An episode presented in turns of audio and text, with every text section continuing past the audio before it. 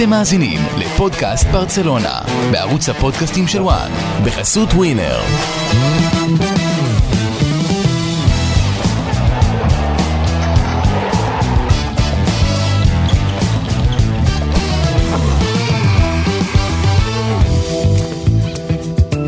שלום לכם, למה לא כל יום בטיס? אפשר לשאול, איתכם באוזניים בפודקאסט ברצלונה, כאן ב-עשרים ושניים בינואר אלפיים עשרים וארבע, נמצאים uh, עמית לבנטל ולצידי, שלום שי מרטינובסקי. שלום לבנטל הגדול והיקר. מה העניינים? מה שלומך?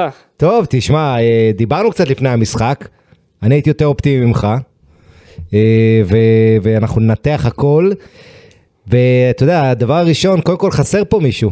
אורי רייך, נכון? אז אנחנו שומרים אותו לגביה, צריך להגיד. עושים קצת רוטציות, גם את הקפטן שמים לפעמים, לפעמים צריך. אתה יודע, חשבנו להביא מישהו בן שש עשרה במקום רייך, כמו שצ'אבי רגיל לעשות.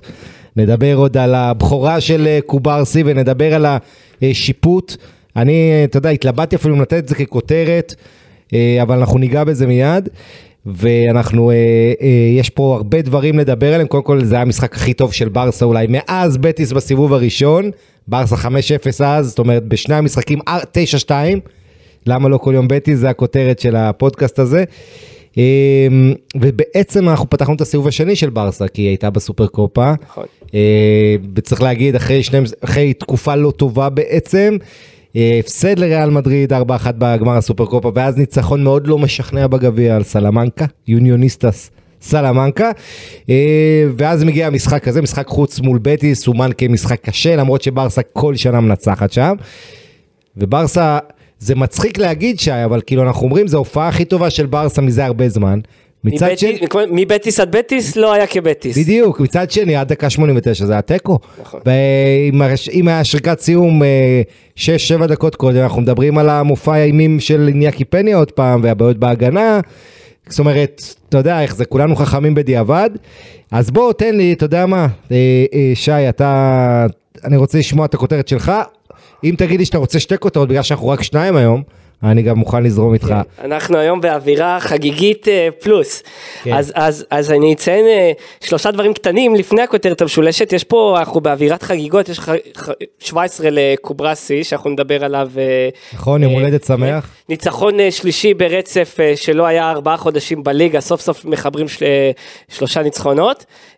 ונראה לי אליפות לריאל מדריד, כי אני אגיד, נראה לי שגם אם הם יסתבכו ולא יצליחו, תמיד יהיה שם... יש שם איזה מישהו שיעזור ויתן יד או כתף, תלוי איך מסתכלים על זה, ואני לא מדבר על הקהל, אבל איזה. והכותרת שלי, אז היא משולשת, היא שלושת הדמויות העיקריות מבחינתי במשחק. שאתה תצטרך לבחור תכף גם את המצטיין מבין שלושתם. אז בהצלחה לי, אני חושב על זה תוך כדי. הראשון, אני קורא לזה אוף תורס, משחק ענק של תורס, מעורבות בכל השערים, שלושה ובישול. הוא כבש גם את מול סלמנקה את השוויון, ובכללי הוא מעורב כבר עם מספרים מצוינים יותר מכל העונה שעברה, ב-תשע עשרה הופעות בליגה יש לו כבר מעורבות בעשרה שערים, שבעה שערים ושלושה בישולים, ארבעה שערים בשני המשחקים האחרונים, וזה מה שצ'אבי דמיין שהוא הגיע, אז, אז הוא נכנס לכושר טוב, ודיברו כל הזמן מהקיץ שהוא, מה, מה הוא יכול להיות, אז הוא הראה לנו בקטנה, למין על מלא, המשחק הטוב ביותר של למין ימל בקבוצה הבוגרת, בישול, היה גם את השעה הראשון עם המשקוף, עם הקורה, שזה סוג של בישול, אבל לא באמת, ניהול משחק מדהים, היה מעורב, אפקטיבי באגף סוף סוף, המון מעורבות שלאו דווקא מתבטאת בסטטיסטיקה, ומכתבים מפליקס, מי שקצת גדל על הספר היקר, כמו שאמרת, עד הדקה התשעים היה טקו, צ'אבי כבר נשלח עם כרטיס טיסה בכיוון אחד, או לפחות עוד עיבוד קרדיט ענקי מלפורטה ודקו והנהלה, ואז הגיע פליקס, שאנחנו מדברים עליו המון, הוא חווה ירידות, עליות, הרבה, אבל אי אפשר להגיד שהוא לא איש של מאני טיים, כמו הוא יודע תמיד להגיע ולתת את השער החשוב, כמו נגד אתלטיקו, כמו נגד פורטו, גם אתמול. יפה, אז אני רוצה, קודם כל אנחנו נדבר על כל שחקן בנפרד, תכף נעבור שחקן שחקן כמו שאנחנו רגילים לעשות. אתה יודע, זה מצחיק כי היה שלושה שער של תורס, אבל השער הבאמת חשוב היה של פליקס, שער הניצחון. שאגב נבע מזה שבטיס הלכה על ניצחון ויצא קדימה, מה שבדרך כלל יריבות לא עושות מול ברסה במצב של טקו, הן מסתגרות ומקשות על ברסה. פה בגלל שבטיס יצא קדימה, השאירה שטחים, ואז ברסה הקצה בהתקפת מעבר וסיומת אדירה של פליקס. עכשיו, עכשיו מה משותף לשלושת השחקנים שציינת? אנחנו אמרתי ניגע תכף כל אחד בנפרד, אבל מה משותף לשלושתם? הבעיה ביציבות. אתמול, אתה יודע, כשקבוצה נראית טוב יש נטייה לכולם לראות טוב, וכשהירה, אז אתה יודע, כולם, אתה אומר, כולם נראים רע. אתמול כולם נראו טוב באמת, גם פרנקי דה יונג היה מצוין, קוברסים, הבחורה מרשימה בליגה, חוץ מניקי פניה, שתמיד לא נראה טוב, לא, אבל, אבל, ולוונדובסקי, שני הקצוות, שניהם לא נראים טוב. אבל אני אה, אה, הולך על זה, ש, שהסיפור, תראה, ז'ואאו פליקס נותן גול של כוכב כדורגל, של קרק, מה שקוראים בספרדית, זה גול מדהים. עכשיו, אני מזכיר לך שהוא הפך לשחקן ספסל, משחק רביעי רצוף, שהוא ב-אלפיים עשרים וארבע, שהוא עולה מהספסל, וזה משחקים חשובים, הסופר קופה, גביע פחות, אבל עולה מהספסל לעשר דקות, כי צריך גול, זאת אומרת, שווי די מחק אותו, הוא רק בלית ברירה העלה אותו, במקום בלם, העביר את דה יונג להיות בלם, כן, הוא החליף את קוברסי, פליקס, לעשר דקות האחרונות, צירק עם רביעייה התקפית, והיא תורוקה למין פליקס שם בפרן טורס, ואז הוא מקבל גול ענק ממנו, אבל אתה הולך למספרים של ז'ואאו פליקס, ואתה זוכר, פליקס הבכורה בעצם, מתי המשחק הגדול הראשון שלו? מול בטיס. מול מי למין ימל ערך את הבכורה שלו? בגיל חמש עשרה מול בטיס. והכל נסגר, מה שמזכיר לנו שמנואל פלגריני עם עשרים וחמישה הפסדים מול ברצלונה בקריירה. אוהב להפסיד. כן, אוהב להפסיד לברסה. ותשמע, אני, יש לי שתי כותרות, אחת זה השיפוט, אני תכף אדבר עליו, כי אני לא אוהב לפתוח על השיפוט, למרות שהפעם אחרי מה שההצגה הזאת מול ריאל מדריד... שלא ייתנו לך עונש בפודקאסט הבא. אותי הליגה לא שולטת, הם לא יכולים להשות, אבל אני אגיד לפני זה, אני אמשיך את הדברים שלך בכותרת, שאני אגיד, ברסה הדור הבא, זאת אומרת, ברסה ביום שאחרי, אנחנו אוהבים עכשיו בחדשות, להגיד היום שאחרי, היום שאחרי לוונדובסקי. אני חושב שהמשחק הזה סימן קצת את היום שאחרי לוונדובסקי, לוונדובסקי בעונה רעה מאוד, יש לו שער, עכשיו, אתה יודע, אחרי השלוש שער הזה, הוא רק גול אחד יותר מפרן טורס, גם בכל המפעלים וגם בליגה, בכל המפעלים זה שתים עשרה אחת עשרה, בליגה זה שמונה שבע, כן, לוונדובסקי מול פרן טורס, כאשר גולים לדקה של טורס יותר טובים, כי לוונדובסקי משחק יותר.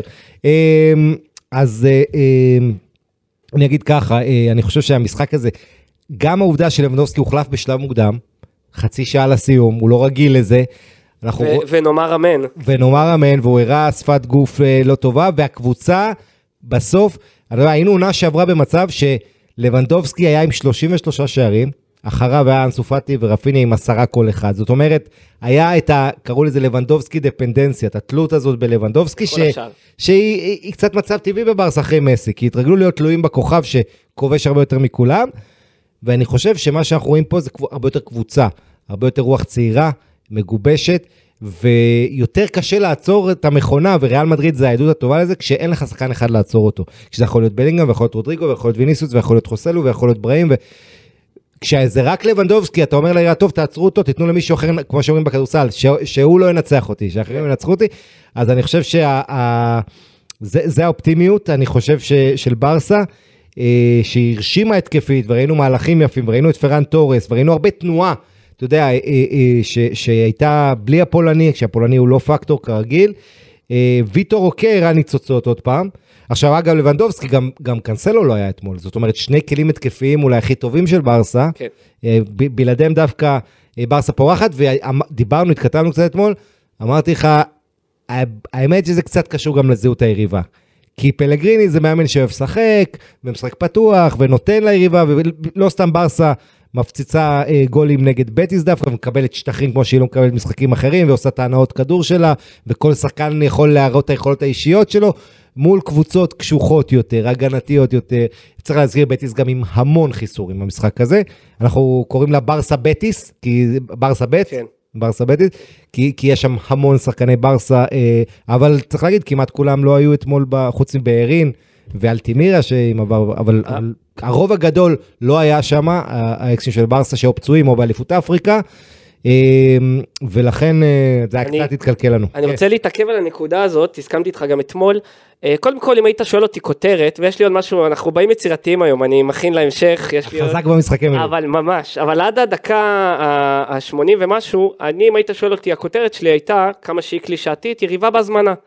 כי, סליחה, אם זה היה עד ה-שתיים שתיים, גם ה-שתיים שתיים, לא, לא צריך להתלהב, בואו נוריד, התחלנו בהתלהבות גדולה כי מגיע לנו, ופודקאסט קודם היינו מאוד מבואסים, מגיע לשמוח, זה בסדר, אמרתי, התחלתי בניצחון שלישי ברצף, אחלה, אבל אי אפשר להתווכח עם, עם נתונים נוספים, ההגנה עדיין בעייתית מאוד, סופגת עשרים וארבעה שערים ב-עשרים משחקים בליגה, ראית שתוך, הכנסנו את ה-שתיים אפס בדקות הראשונות של המחצית השנייה, ואז פתאום הגיע שתיים שתיים, התפרקות שפניה מאוד אחראי על שני השערים, אבל לספוג, איסקו, עם צמת תוך שלוש דקות, ופתאום לא היה משחק, ברצלונה נעלמה מהמגרש לגמרי לכמעט עד החילופים, בעיקר האחרונים והחילוף של פליקס, וטוב מאוד שצ'אבי הכניס את לבנדובסקי, ועוד פעם, ברצלונה הפעם האחרונה שהיא לא ספגה בליגה היה בתחילת פברואר, כמעט חודשיים מול אתלטיקו, חמש קבוצות בליגה ספגו פחות ממנה, ריאל, בלבאו, אתלטיקו, סוסיאדד, לס פלמאס,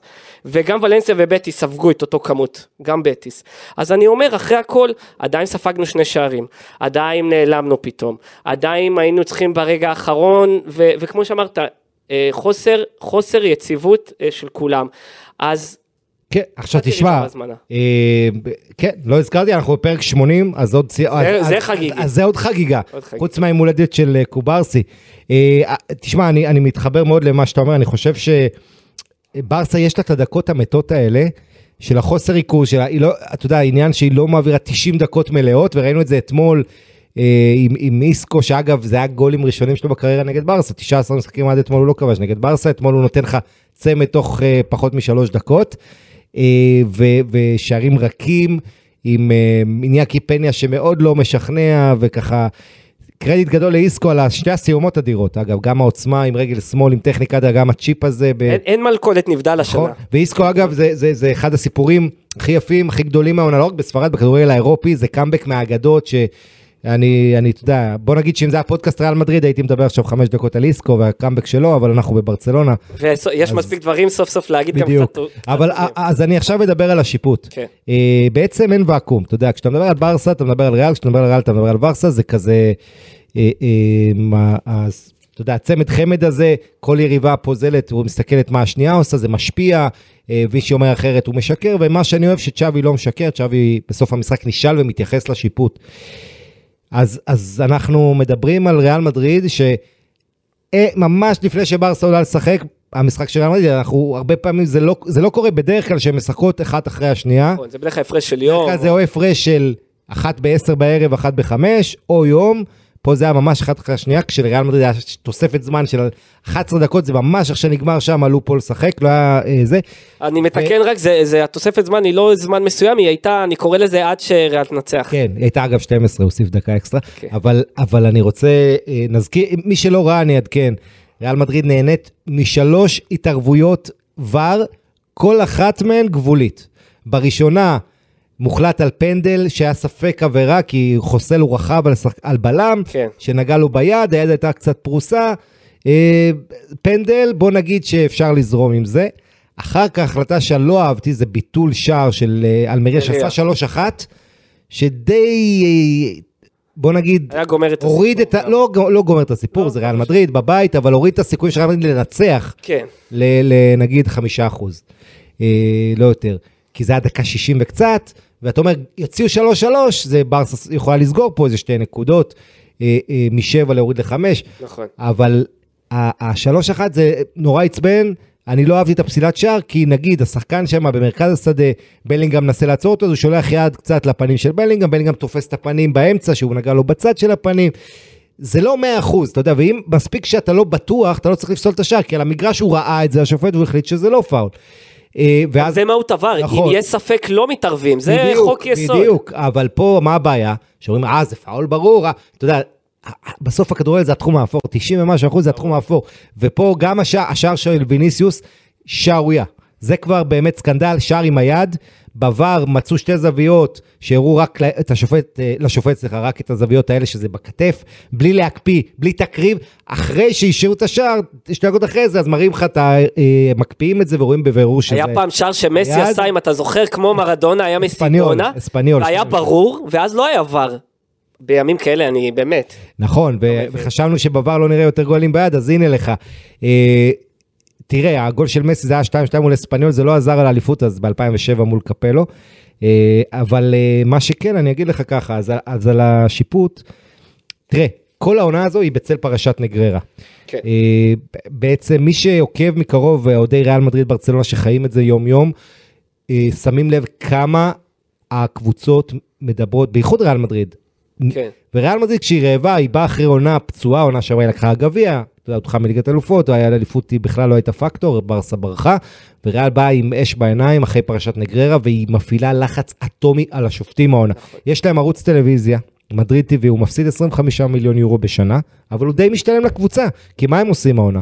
הם לפני משחק לוקחים את השופטים, עושים קליפים של הטעויות, או גם לא טעויות, החלטות שלהם, שהם ככה לא מאה אחוז שהם נגד ריאל מדריד, וכאילו מפעילים לחץ מאוד מאוד מאוד לא ספורטיבי, לא הוגן, שבוא נגיד ככה, בגלל שהם ריאל מדריד הם יכולים, אם הם היו קבוצה קטנה הם לא, הליגה לא אוהבת את זה, חבר טבאס לא אוהב את זה, ואתה יודע, אני קצת גולש פה, אבל עוד פעם, אני אומר את זה כי אין תחליף, זה ברסה וריאל, והתחושה היא, אתמול מי שהיה בבר זה הרננדז הרננדז, זה אחד מהשופטים שריאל שמו אותו על הגריל, שעשתה קליפים נגדו, שהפיע עליו הרבה לחץ, השופט שקרא לשופט הראשי לתקן את מהלכיו, או, או המליץ לו באוזן, כן. אגב ההקלטות האלה, אתם מוזמנים לראות אצלנו באתר וואן, או בטוויטר או באינסטגרם שאתם רוצים, יש את ההקלטות של השיחות אה, בין השופט לבין עבר, ו...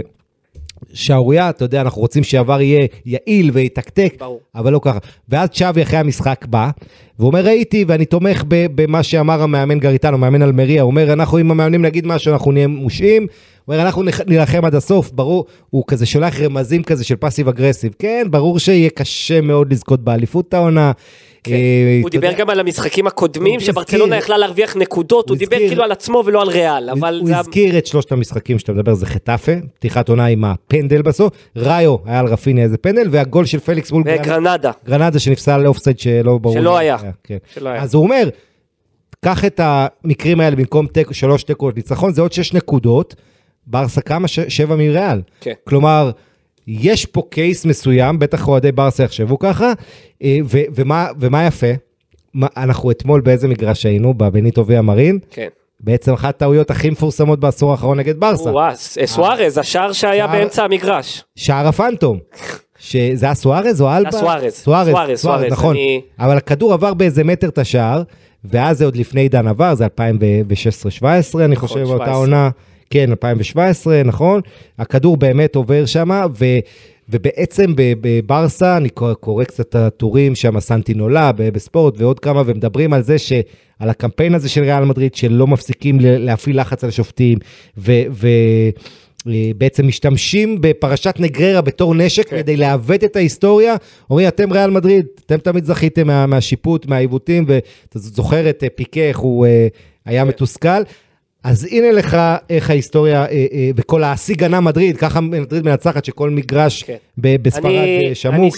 אני סוגר את הפינה הזאת של השופטים מצידי, מאוד, אני חד משמעי. אני מסכים, אני חושב שיש הרבה עוול. אמרתי אתמול קצת בצחוק, להגיד שריאל, ששנים, גם אם זה הרבה שנים אחורה, מדברת על זה שאנחנו שולטים, שפעם היה, לא ניכנס לפרנקו וכל הדברים, שזה קבוצה שבעצם השלטון החזיק, זה קצת כמו דרום אפריקה שופטת אותנו על אפרטייד, זה, זה, זה נורא מצחיק, אבל, אבל בסדר, בסדר, אירוני קצת, אבל אני כן אומר, ריאל מדריד בסוף, לא בגלל טעויות השיפוט האלה, היא במקום הראשון, ובגלל זה, זאת אומרת, ומעל ברצלונה, אז אני, אני לא, לא רוצה להתרכז ביותר מדי מבחינת אוהד ולפקוט על זה, ולהתבחין. למה לא? זה הכי נוח. לא, אבל כי, כי אנחנו רוצים לראות שיפור בברצלונה עצמה, ויחד עם זאת, אבל אני אומר, גם ריאל, מה שכאב לי פשוט אתמול ספציפית, זה ש... היא צריכה לנצח, ולא בעזרת הדברים האלה, היא צריכה לנצח כמו שצריך, ואם היא הייתה אמורה לאבד נקודות, היא הייתה אמורה לאבד, כואב מאוד על קבוצה, שזה יכול ממש להכריע, או להשפיע בירידת ליגה, הם ילכו אחורה באלמיריה ויראו את זה, ובאמת כואב לי אובייקטיבית. תשמע, אני מתחבר אליך, מה שאני מאוד אהבתי לראות, זה הרבה אנשי תקשורת שמזוהים עם ריאל מדריד, ושפכו את הלב שלהם, בראשם אלפרדו אורלניו, העורך של אתר האס, שהוא האיש שאני חייב לקרוא בתקשורת הספרדית, והוא כתב על העניין הזה של, של כמה אלמריה נעשה איתה חוסר צדק ו, ולא נעים ו, וככה, כן. ואני חושב שזו התחושה של כולם, גם הרבה, גם עוד הריאל שדיברתי איתם, אמרו שהם לא נהנים לראות את הקבוצה מנצחת ככה, הם יודעים שזה רק יוסיף לכל ה, הטענות נגד המועדון, שהזכיות שלהם כביכול לא מרשימות, כן. אבל תשמע, ברסה שיחקה אתמול בבית, אני חושב שברסה צריכה לעבור שחק בבנית אובי אמרין, בוא אני אקרא לך את התוצאות של ברסה. כן. בשבעה משחקים האחרונים במניטו ויאמרין, ברסה כובשת עשרים ושלושה שערים, יותר משלושה למשחק. חמש אפס בעונת שבע עשרה שמונה עשרה, ארבע אחת עונה אחרי זה, שלוש שתיים, ועוד פעם שלוש שתיים, זה עוד בימי מסי, מי שזוכר, כולל הגול ההוא ב-ארבע אחת עם ההקפצה, שער אולי הכי תת שלו שיש. שתיים אחת בעידן הקורונה, זה היה עשרים ואחת שתיים, עונה שעברה שתיים אחת בדרך לאליפות, מי שזוכר, אני הייתי אז בחול באותו, אני זוכר את זה במיוחד, כי ראיתי רק תקציר, ו-ארבע שתיים העונה, כאשר ה-ארבע שתיים הזה, הוא בעצם שתי העונות הקודמות היה שתיים אחת, אז הפעם עשו לנו את זה ביחד, ארבע שתיים, וזה פעם ראשונה שברסה אי פעם מנצחת, באותו אצטדיון שבע פעמים ברציפות, בליגה, שזה נתון מדהים, כי אתה אומר, אתה מצפה לראות את זה מול גרנדה, אלמריה כזה, לא, מול בטיס, שהיא קבוצה טופ שש בשנים האחרונות, שהיא מועדון שמשחק באירופה, עם שחקנים נהדרים, עם מאמן רציני. הפרש שני שערים, איך אנחנו מתרגשים מזה. זה כל פעם אנחנו חוזרים, כי זה נדיר, עדיין נדיר. ויותר מזה, זו קבוצה מאוד ביתית, שלא הפסידה עונה לאתלטיקו בבית, לריאל בבית, יוצא טקו מול שתיהן. היא קבוצת בית שלא הפסידה מאז, בעצם סיום העונה שעברה, ההפסד האחרון שלה היה מול סלטה שם, ביוני. זאת אומרת, ברסה צריכה אולי את הרכות הזאת של היריבה הזאת, של בטיס, לשכפל אצל כל יריבה, ואז תהיה בסדר. בוא נתחיל לדבר. תקנים. כן, אז, כן. אז, אז, אז תשמע, אתה דיברת על, על פרנטוס, שאנחנו תכף ניגע בו, בשלושה הראשון, השלישי בקריירה, הראשון שלו כשחקן ברסה. שער ניצחון גדול של פליקס, אולי זה השער לא הכי יפה שלו כשחקן ברסה, נכון? היה לו גול יותר יפה. אני חושב שהכי יפה. כן? אני חושב אחד היפים שלו בקריירה, כי המהלך עצמו... קודם כל, משהו קטן במהלך הזה, כי דווקא אני חושב שבו ניגע, יש כל כך הרבה שחקים לגעת בהם, רוקה, עשה איזה, אומרים שהוא, קודם כל, צריך לתת לו קצת זמן, אבל הוא עשה תנועה יפה, כזה כמו בן זמה בימים היפים עם רונלדו, שם נכון, נכון, נכון. השחקים, הוא גרר איתו את השחקן, ואפשר לימה לתת, לא לימה, למי נתן, שם מישהו נתן כדור, את הכדור לפליקס, ימל נתן את הכדור לפרן טורס בגול האחרון. אה, סליחה, זה היה בישול שפרן מסר, מסר, בדיוק מסר, נתן לו כזה את הכדור, וראית שרוקה מפנה את המקום מצוין, וזה כבר מה שלוונדובסקי הרבה זמן לא עושה, וראית טאץ' באמת לא, לא כל כך חכם, התענגתי לראות את ההילוכים החוזרים כל פעם, זה, זה כדור שאתה אומר, גם אם זה גאונות פעם ב... כאילו, הוא דוקטור ג'קל ומיסטר הייד, קצת הבחור שלנו פליקס, אבל זה רגעים שאתה אומר, בשביל זה הוא, והוא נשק את הסמל. עכשיו, מה אירוני? מה אירוני פה, אתה יודע? שפליקס כובש את השער הנהדר הזה, מנצח לברסה את המשחק עם הפלשו, עם טריבלה, אם תרצה, כי זה בעיטת קוארסמה בעצם, בפורטוגל. כל כך. כן, למרות שקוארסמה אהב לעבוד מהצד, ולתת לפינה חוקה, כדור שנראה הולך החוץ, מסתובב פנימה. אבל, אבל מה מעניין? שכאילו דווקא הוא עושה את זה במשחק שבו אתה יכול לטעון שפליקס מתרחק עוד יותר מהרכב, כי הרי פרן טורס שחק לו על המשבצת, כן. אגב שמאל. כלומר, זה יש פה משהו מצחיק. פליקס מנצח את המשחק, אבל מתרחק מהרכב, כי פרן טורס אתה לא מוציא אותו אחרי שלושה שער, כן. והוא משחק לו על העמדה, נגיד את זה. אני רוצה לדבר על קוברסי. אנחנו עוד נחזור לשלישייה הזאת, יש לי עוד מה להגיד, על שלושתם. יש, יש עוד הרבה. אבל בואו נדבר על קוברסי, השחקן הזה שהיום חוגג עם הולדת, אז אנחנו נתחיל איתו, הוא בן שבע עשרה, נגיד לו מזל טוב, ובגלל שהוא בן שבע עשרה היום, אז הוא אומר שאת הבחורה הוא עשה אתמול בגיל שש עשרה, יחד עם למין ימל, שני בני שש עשרה בהרכב, משהו חסר תקדים. פעם ראשונה בהיסטוריה של הליגה שמשחקים שתיים בגילאי שש עשרה יחד, הלכתי ובדקתי את זה כי רציתי זה, יש מקרה אחד לפני שיבואו ויגידו אם מישהו מחפש את זה, היה מקרה של שביתת שחקנים בספרד לפני המון המון שנים שכביכול זה קרה, בוא נגיד זה הפעם הראשונה הרצינית והמסודרת, זה, זה מדהים. הבלם הכי צעיר שפתח בברסה מאז אלף תשע מאות ארבעים ואחת, זמן מלחמת גוג ומגוג שמה, כן, מלחמת העולם השנייה, הספרד, מלחמת אזרחים, וזה היה מול ריאל מדריד, אז זה בלם שקראו לו ויסנטה מרטינז, לא הכרתי, אבל אתה יודע, זה מהנתונים שאתה נחשף עליהם. לא שידרת אותו. בעקבות, לא, גם לא הכרתי את מהראש, לא זכור לי, אבל זה מהנתונים שאתה נחשף עליהם ולומד בעקבות העניין הזה, אז בקוברסי בעצם נסביר, עלה בהפסקה בגביה מול יוניוניסטס, כי קריסטנסן נפצע, איניגו מרטינז גם פצוע,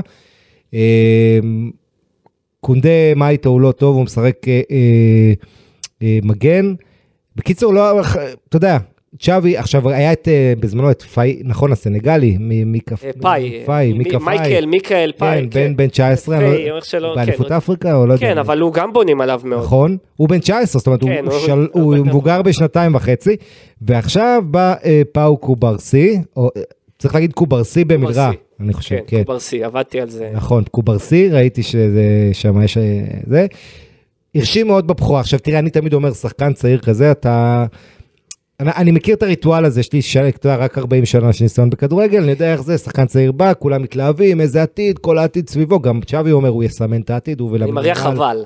כן, כן, אתה מריח, נכון, והוא הרשים בבגרות, הוא זוכה להמון מחמאות על הקריאת משחק, על הבגרות, שהוא אפילו במצבים הנייחים כיוון את החברים וצעק הוראות, תשמע, מכירים את ההתלהבות הזאת, אבל זה רק משחק אחד, שבו גם ברסה סופגת שני שערים, שבו אם לא הראוחו גם יורד לכמה גליצ'ים ומציל, אנחנו מדברים אחרת, ואני אומר, שחקן צעיר אתה לא שופט אותו עד המשבר הראשון, עד פציעה קשה, עד אה, אה, שהוא סופג אה, על הראש, אה, תפסה טעות אה, גול עצמי, או, או, או, או זו טעות נוראית, כן. שהביקורות עליו, שהוא צריך להתמודד עם, עם אתגר, אדברסיטי, ואז אתה יודע, אני לא, כישרון יש, המחמאות, בייחוד על ההבנת משחק, על האנטיסיפיישן בגיל צעיר, גם הפיזיות, גם ההתפתחות שלו, הבגרות הכי מרשימה, וצ'אבי אמר, הוא מוכן לשחק בכל משחק, כן, זאת שם, והיא אמר, יש לו יכולות, הוא מרוכז, הוא לא איבד אף כדור, הוא החמיא לו, הוא אמר, הוא יסמן עידן, כמו למין ימל, כן, הם, יש להם עוד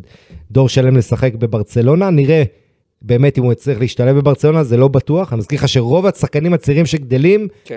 בסוף ניקויים כאלה לא מצליחים, גבי זה יוצא דופן, לצורך העניין, אבל צ'אבי מוסיף, הוא הראה, פאו קוברסי, הראה אישיות מרשימה, גם בגביה, גם עכשיו מול בטיס, יש לנו הרבה ציפיות ממנו, אנחנו מאמינים שהוא מוכן, שיבח את האחריות שלו, את זה שהוא לא איבד כדורים, נזכיר שהוא הוחלף ב-שתיים שתיים, בז'ואאו פליקס, בדקה שמונים שמונים ואחת, ואז די יונג ירד להיות בלם, okay. ככה שהניצחון הושג בלעדיו, עכשיו אתה יודע, כשהוא פתח בהרכב, אני יודע על מה חשבתי, הרי מי נתן לצ'אבי את הבחורה בהרכב, את הבחורה בברסה בעצם, ונחל. ונחל. ונחל, זה בן אדם שיש על שמו, צריך לקרוא על שמו איזה טריק, שלא הולך לך כלום, ואתה מחפש לעשות ספין, אתה מעלה צעירים, ואז אין לך מה להפסיד, כי אתה אומר, אני זה שנתן להם את ההזדמנות. כן, ההתחלה של פויול והחבר'ה האלה היה אצלו.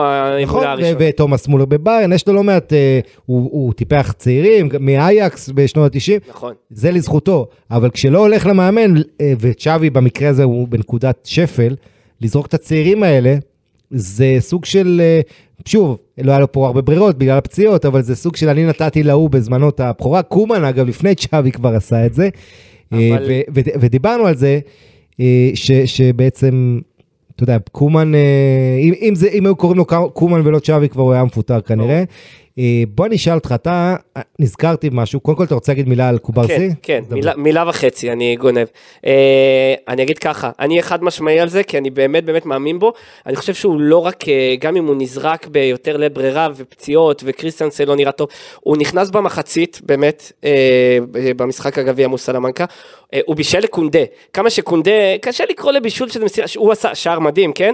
אבל הוא בישל, הוא שיחק מצוין, הוא מלא בביטחון, אומרים עליו המון אה, סביב על המסיע, שהוא באמת, אומרים על כל כך הרבה, זה נכון, אבל שהוא הפרוספקט שהכי הושקע בו והכי חשוב, ושמו עליו ממש את כל הז'יטונים, כמה שיש הרבה בלמים, וכמו שאמרת, מייקל אה, אה, פייב, אה, וכל הח... ויש עוד אה, לא מעט, אבל קוברסי הוא באמת, באמת, אני כבר לא קורא לזה הדבר הבא, הוא באמת בלם העתיד, אבל אני קורא לו בלם ההווה, אני חושב שכל עוד אה, קריסטנסן נראה ככה, וקונדה נראה ככה, ואפילו הראוכו אה, ממש לא בפריים שלו, אני חושב שהוא צריך להמשיך לקבל דקות, וככה נבנים, ושאף אחד לא יחכה לי בפינה, ברור שהוא עוד יעשה טעויות, והוא רק היום חוגג שבע עשרה, אבל תנו לו לשחק, הוא מצוין, הוא נראה טוב, ואני אומר לך חד משמעית, בואו בוא נבדוק את זה, בעזרת השם נשאר פה גם עוד כמה שנים, כן. הוא, הוא כאן כדי להישאר, אוקיי. הוא, יהיה, הוא יהיה בלם ש, שזה הוא והשאר. שזה אני... אומר בעיניי, שאתה מוכר את קריסטנסן בקיץ, או, או גם קונדה וגם קריסטנסן, לצורך העניין, אחד, לפחות אחד מהם, לא שניהם, אתה יכול למכור. אז כן, עד הקיץ אלוהים אה, גדול, אבל...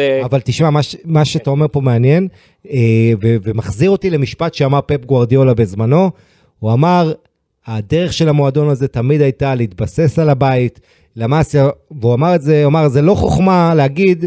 כשאנחנו בשיא ההצלחה, אז בטרבל ובעונות האלה הגדולות, כשברגעים הקשים, כשלא הולך, אז החוכמה לדבוק בצעירים, כן. וזה בדיוק העניין, אנחנו לא ברגעים הכי יפים והכי מוצלחים בהיסטוריה של ברסה, ממש לא, ולכן דווקא עכשיו, ללכת על הצעירים, להאמין בהם, זה, זה אתגר, וזה, בוא נראה, בוא נראה מה צ'אבי עושה, כי כמו שאתה אומר, להחזיר אותו הרכב זה קשה, אגב, הבישול לקונדה, בוא, זה כמו הבישול של בוסקץ למסי, נגד, אתה יודע, בעיטה מ-שלושים מטר בישול. אבל אתה יודע, לפני, נזכרתי, שדיברנו לפני המשחק, ואתה אמרת לי, מה יהיה עם הפתיחות משחקים של ברסה? אז אתמול דקה רביעית, בטיס כמעט כובשת, ונזכרתי בדיוק ב... היה שם איזו הזדמנות, עם הקפצה. וסלמנקה אחרי חמישים וחמש שניות היה אמור להיות שער. נכון, נזכיר שאת הגולים גם של אלווס, גם של גרנדה. גולים הכי מוקדמים העונה בליגה הספרדית, שניהם על הראש של ברסה, ברסה פותחת רע מאוד משחקים, שזה בעיה בהכנה קצת מנטלית אולי, שברסה לא מגיעה לפעמים מוכנה למשחקים. התעדין עם הקצת. כן, אבל זה מה לעשות. עכשיו בוא נדבר על איניאקי פניה, אנחנו בינואר, אפשר להביא שוער, אתה היית מביא שוער עכשיו? אני, אני מודה ש... בוא, תגיד, אתה, תרשטגן, מה... כי זה מאוד uh, מאומם. נכון, האמת ש... הוא אמור לחזור בקרוב ומרגיש שזה לא קרוב, אז, אז, אז זה נורא תלוי בזה. בדיוק. תראה, אני, אני מדבר על זה הרבה בפודקאסטים האחרונים, שזה יחסי גומלין בין ההגנה לשוער, וההגנה לא טובה משפיעה, זה ביצה ותרנגולת. והוא הוא, הוא, הוא מצד, מצד אחד, שני השערים על שמו, חד משמעית, פה, פה יציאה רעה, פה בשער ראשון קפץ, כאילו למה אתה קופץ על הראוכו, תישאר בשער, יציאה לא ברורה, המון חוסר ביטחון, מצד שני עדיפות טובות, וגם פה אני אומר, לא יודע, אנחנו באמת, אין לנו תקציב להוציא על טרופית, אז עכשיו להביא גם שוער, ואנחנו נדבר אחרי זה אולי ברגוואל, אז עזוב, בוא נשאר איתו, אה, לטוב ולרע ננסה לחזק את ההגנה, לייצב אותה, וטרשטגן בתקווה שעוד פעם, הוא, אם הייתי יודע שטרשטגן לא נמצא עכשיו עד הקיץ, כי mm-hmm. לא ויתרנו על העונה, okay. לא להיות לוזרים, אז אני לא יודע, אבל אני רוצה לקוות שהוא כן חוזר, יחסית, אה, לא יודע, טווח של חודש, אני לא יודע, או קצת. Okay, זה, זה באמת הבעיה הגדולה, האי ודאות הזאת, מתי הוא חוזר, יוצרת בעיה. עכשיו שים לב, אנחנו בכלל בעונה, איניאקי פניה אגב בן עשרים וארבע, וכל ההרכב הזה עם, של ברסה אתמול היה עם, עם הבני שש עשרה מאוד צעיר, למרות שלא היה את גבי, תחשוב אם גבי היה משחק אתמול, כן. ההרכב הכי צעיר של ברסה מזה הרבה זמן, אבל אה, פניה, אה, אתה יודע, הוא מקבל סוף סוף כאילו את הצ'אנס שלו, אחרי כל השנים שהסכים אה, להיות שם במועדון, אבל זה בדיוק העניין, אין, אין ודאות מתי טרשטגן חוזר, זה מסבך את העניינים. בתחילת העונה דובר שברסה עמוסה מדי בבלמים, והנה היא משחקת עם בלם בן שש עשרה, כן, אמרו מה אתם צריכים את איניגו מרטינז, יש את קונדה, את קריסטנסן, את הראוכו, והנה הם משחק בלם בן שבע עשרה, ולא חשבו על, העובדה, על האופציה שטרשטגן לא יהיה. עכשיו תשים לב, קורטואה בריאל מדריד פצוע, גם שם יש בעיות שוער נורא, זה היה okay. כותרות, לונין וקפה שמפשלים, ב... אתלטיקו מדריד, אובלק זה היה, מבחינתי, אין שחקן באירופה שהלך אחורה יותר, העונה מאובלק, הוא באמת, לא, לא יודע מה קורה לו, אבל זו העונה הכי גרועה שלו, בלי ספק. בישראל גם כן, כל קבוצה העונה החליפה שוער כמעט, כן. כל קבוצה, כל מכבי חיפה, מכבי תל אביב, פשוט מדהים מה שקורה עם השוערים העונה הזאת, גם ארסנל, ואתה יודע, תלך לליגות הגדולות, בקיצור, דניאל פרץ מחפש קבוצה, עומרי גלאזר כבר בבטי סביליה, יאללה. אוסקר גלוך בקישור, בסדר, שמה, בסדר, בסדר. מה, יש לנו נציגות ישראלית. אבל לגבי, תראה, דיברתי קודם שבוא נוריד ונצנן את ההתלהבות, בעיקר סביב ההגנה, עם ההתקפה, אני, אני, לא יודע, אני מרגיש שזה, שזה הולך למקומות טיפה יותר טובים, ועוד קצת ביטחון ודברים, ועוד פעם שכחנו את רפיניה, בסוף אנחנו נגיד איפה רפיניה עוד שבועיים, כל כך הרבה יציבות בעונה הזאת, אבל, אבל, בעטו עוד פעם, אחת עשרה בעיטות לשער, רק ארבע למסגרת, אתה רואה כל פעם את הפערים בין הדיוק ללא דיוק, אבל ארבע בעיטות למסגרת, ארבעה שערים, אז אני אומר, גם זה כבר טוב, ו... וכן עוד נתון אחד על, על תורס ספציפי, ש... שמעבר לשערים ולביטחון, וצ'אבי דיבר על זה שהוא בא אליו בקיץ, ואמר, לפעמים אני לא קונה את הדברים המנטליים, שכאילו עכשיו אני החלטתי, אז הוא תמיד היה שחקן שרוצה, ולא בעייתי בחדר הלבשה וכן, אבל אולי, אולי משהו באמת השתנה שם אצל בראש של, של תורס, ותורס מתחילת העונה, היחידי בהתקפה מאלה ששיחקו מעל חמש מאות דקות המרכזיים, עם אקס ג'י חיובי במצבים שלו. זאת אומרת, הוא כובש יותר ממה שהוא היה מצופה. ממה שמצופה ממנו, שאחרים, אני בכלל לא רוצה לציין את המספרים, כי זה... אתה יודע מה הזכיר לי הגול השלישי שלו אתמול, שכאילו סגר את החגיגה, והזכיר לי את הגול שלו מול ריאל מדריד, לפני כמה עונות בברנבאו. בוולנסיה. מה... זה הוולנסיה או הקלאסיקו, עם בובמיאנג יכול להיות ממש, שהוא בהתחלה... כאילו סיומת טובה, טאץ' כזה עם הרבה ביטחון, שהוא כבר כבש צמד ובישל, והוא היה ככה... ה-אקס ג'י שלו אפילו כפול כמעט, הוא אחת עשרה שערים ב-שש נקודה שתיים, זה מטורף. כן, שלוונדובסקי נגיד זה הפוך. אחת עשרה שתים עשרה כזה, זה משהו, אבל מינוס. לבנדובסקי נגיד זה השחקן שכבש העונה הכי גרוע ביחס ל-אקס ג'י, פחות שבעה שמונה שערים ממה שהיה צפוי, ופרן זה הפוך, כן. אז, אז אני חושב, יש הרבה נתונים שאני, סליחה, כי אנחנו המון אומרים את זה בפודקאסטים וכאלה, אני לפעמים חושב שיש כל מיני נתונים שהם יפים להראות את החכם ואתה מבין על מה אתה מדבר, אבל אקס ג'י השנה זה סיפור מאוד משמעותי של ברצלונה, וצ'אבי גם המון מדבר על זה במילים אחרות, על ההבדלים בין כמה יכלנו להכניס, לבין כאילו שאנחנו משחקים ותוקפים וכאלה, ההתקפה טיפה יותר מתחילה אולי להתחדד וגם להביא את המספרים סוף סוף, אבל גם... תראה, בסוף הנתונים הם נועדו לעזור לך לנתח דברים שאתה רואה בעין. כן. מה, מה, מה הכוונה? הכוונה היא שאתה רואה שברסה מחמיצה המון, אז יש נתונים שהורים מנתחים כמה כל מצב שווה. עכשיו צריך להגיד, אתה יכול להיות באחד, זה, זה לא יהיה יותר מ-אפס נקודה שבעים וחמש זה פנדל, כן, כי זה כאילו שבעים וחמישה אחוז מהפנדל. קשה, גם שבמצב שנראה לך מאוד מאוד טוב, הוא, הוא בדרך כלל אפס נקודה שלוש, כלומר, אתה מצפה משחקנים טובים לכבוש יותר טוב מהאקס ג'י שלהם, וכל גול שכאילו לא היית אמור לכבוש, נגיד פרן תורס היה לו איזה כדור חופשי נגד בית סיבוב ראשון, ששברת בצורת בעיטות חופשיות של ברסה, בדיוק, אז כאילו זה נותן להם פור מאוד גדול, של כמעט אחד על האקס ג'י, כי זה אפס נקודה אחת ומשהו, אז, אז בוא נגיד ככה, זה כלי שאמור לשרת, okay. אני צריך להגיד, יש לו הרבה מגבלות, כי רק כשאתה בועט, הרבה פעמים שחקן מגיע למצב מעולה מול השער, וכדור בורח לו, אז זה לא, זה לא נספר לו ב-אקס ג'י, כי הוא לא ייצר בעיטה, זה רק על בעיטות שנוצרות, okay.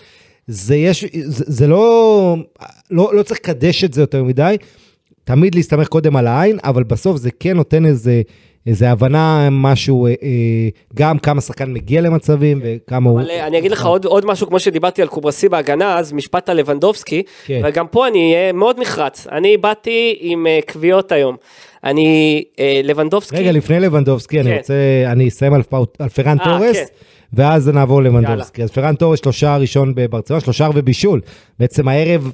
הכי גדול שלו כשחקן ברצלונה, היה לו שלושה עם ספרד נגד גרמניה, גרמניה ומול ניוקאסל, עם סיטי, נכון, עם סיטי מול ניוקאסל, כשפפ אימן אותו, וצריך להגיד, אחד עשר גולים העונה, שזה שיא חדש שלו, הוא כבש שבעה גולים עונה שעברה, ושבעה גולים עונה לפניו, כמו שהזכרתי קודם, אחד עשר גולים העונה זה כבר יותר מסגן של לבנדובסקי בעונה שעברה, רפיניה ואנסו פאטי היו עם עשרה, ואני אזכיר לך ש...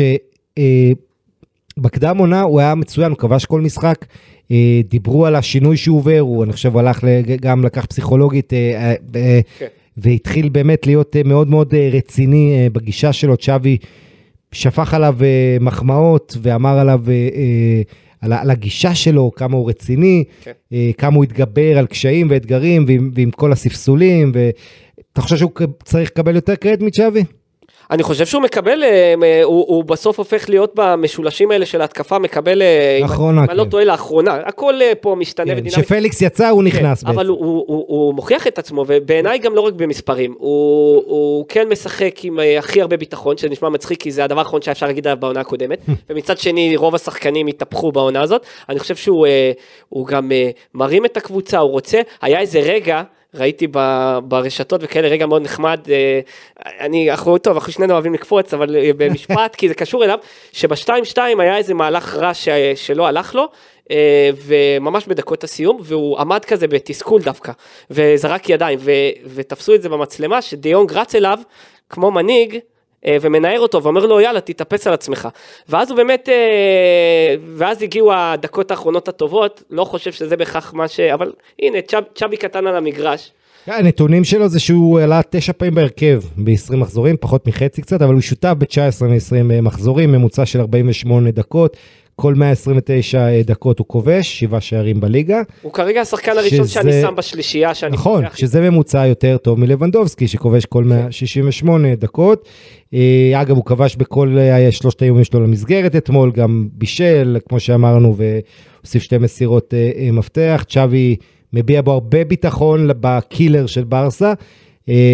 נזכיר שבעצם ניסו אותו כחלוץ, במקום לבנדובסקי תקופה, זה לא הכי עבד, אבל...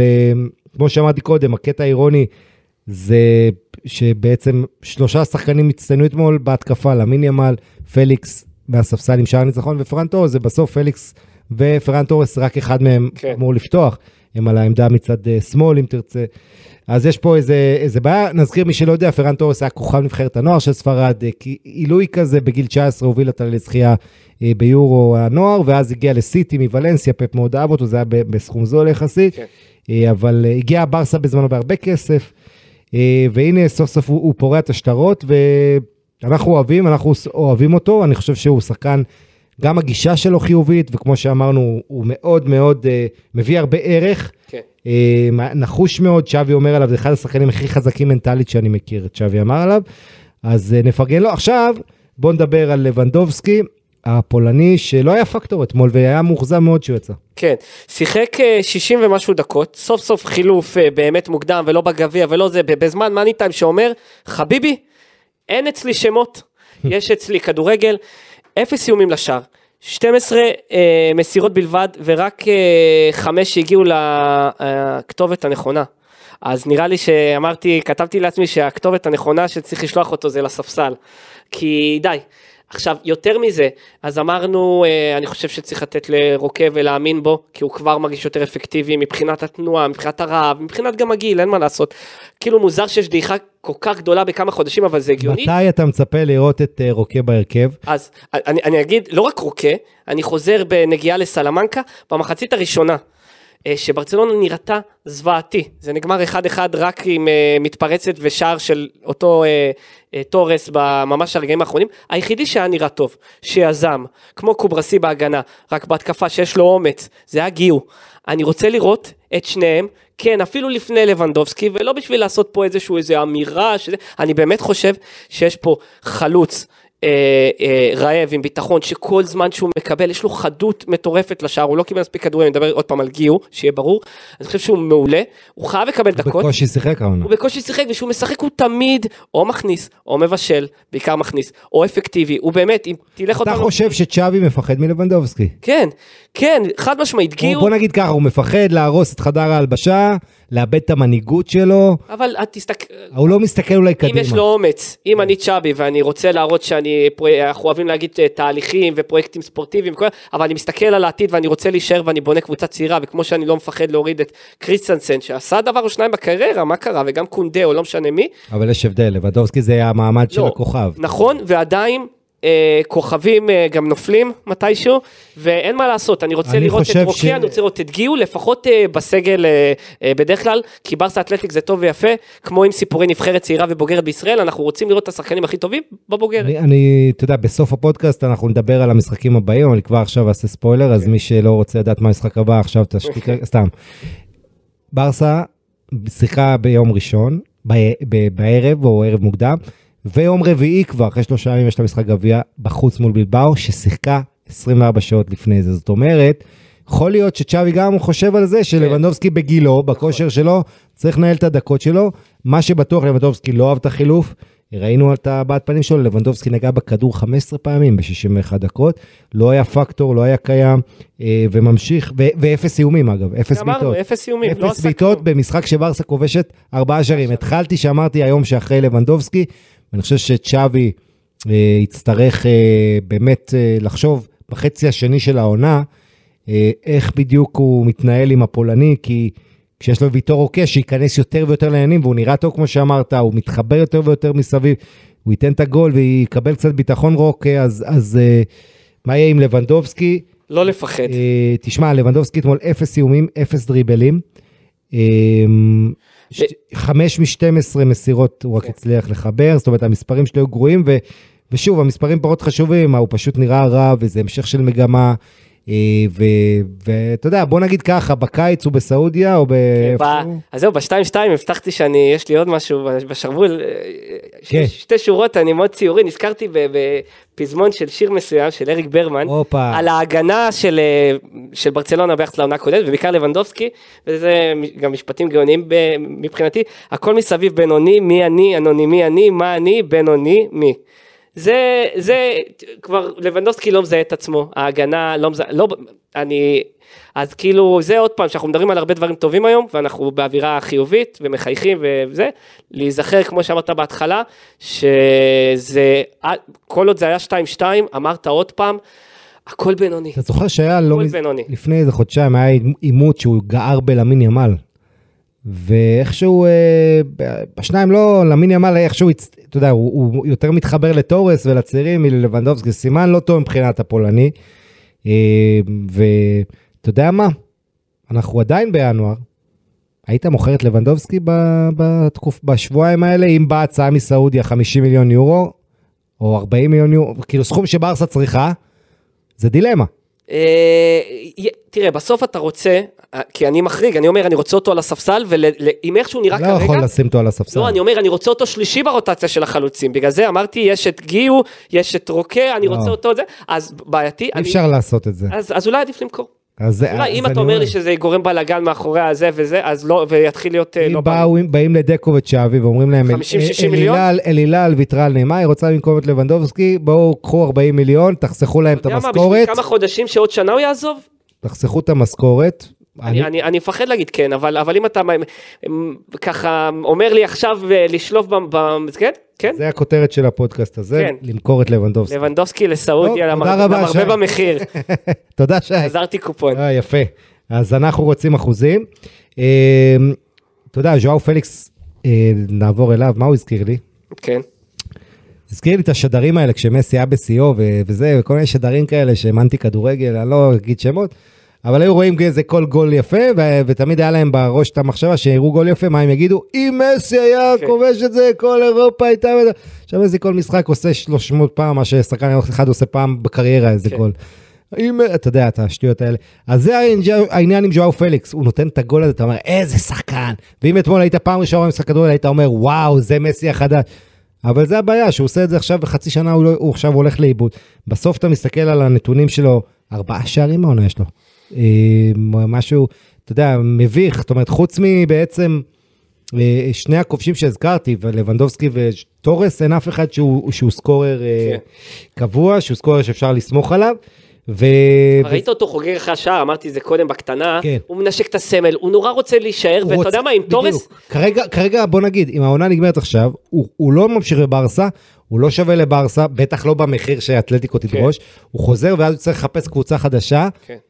או לקב... כאילו לא מוכן לראות את סימאונה, אני חושב שפליקס חייב חצי עונה שני גדול, כן. כדי לשנות את התמונה, כדי לתת לברסה, ואגב, אני לא יודע אם זה טוב לברסה או לא טוב לברסה, כי הוא עוד לא הוכיח את עצמו לאורך זמן, כן. אבל כרגע הוא שחקן ספסל, ארבע, כמו שאמרנו, כל המשחקים בתחילת השנה הזאת, כולל גמר הסופר קופה ריאל מדריד על הספסל, הוא והסוכן שלו לא יאהבו לשמוע את זה, אבל אני מבחינתי זה מצוין שיש גם ג'וקר שעולה מהספסל, זה דבר שכל קבוצה גדולה צריכה וחייבת, לברצלונה מסורתית שנים אין. אבל שחקן שעולה הרבה כסף, זה הבעיה, אתה יודע, אתה אומר אם יש לי צעיר מוכשר על הספסל, אבל ברגע שתמיד יש את הבעיה הזאת, שאתה לא בהרכב, אז אתה יודע, אתה פליקס נזכיר, התחיל בסערה מול בטיס ואנדוורפן, שני משחקים נהדרים, חמישיות, ומאז זה הלך והידרדר, והאיש היה בבצורת מאוד ארוכה,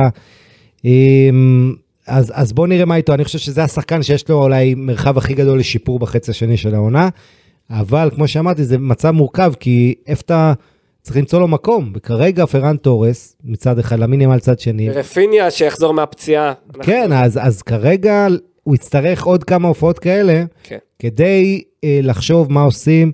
אה... תראה כמה הוא לא רוצה לחזור, לחזור לצ'ולו. זה, הוא כל כך, הוא רק תשאירו אותי פה. כן, כן, ובוא נגיד את האמת, גם באתלטיקו הם, הם עושים את ה... בשביל המסע ומתן, ולא למכור אותו בסכום. האתלטיקו, אם תבוא עכשיו שבעים מיליון הצעה עליו, היא לא רוצה אותו, הוא לא מתאים. תמכור ב-שבעים מיליון בכיף, אחרי שהיא כבר צ'לסי וברסה חיסה. לא הוא ולוונדובסקי בסעודיה, בסוף יחד. לא, לא, לא. למיני אמל סופרסטאר. כן. ההופעה הכי טובה, הכי מרשימה שלו, שוב, מול הקבוצה שמולה הוא ערך את ההופעת הבחורה שלה בגיל חמש עשרה, שהזדמן לי לשדר, שהוא עלה מהספסל והראה ניצוצות. אבל מה שהרשים אותי אתמול, זה בעיקר הפיזיות שלו.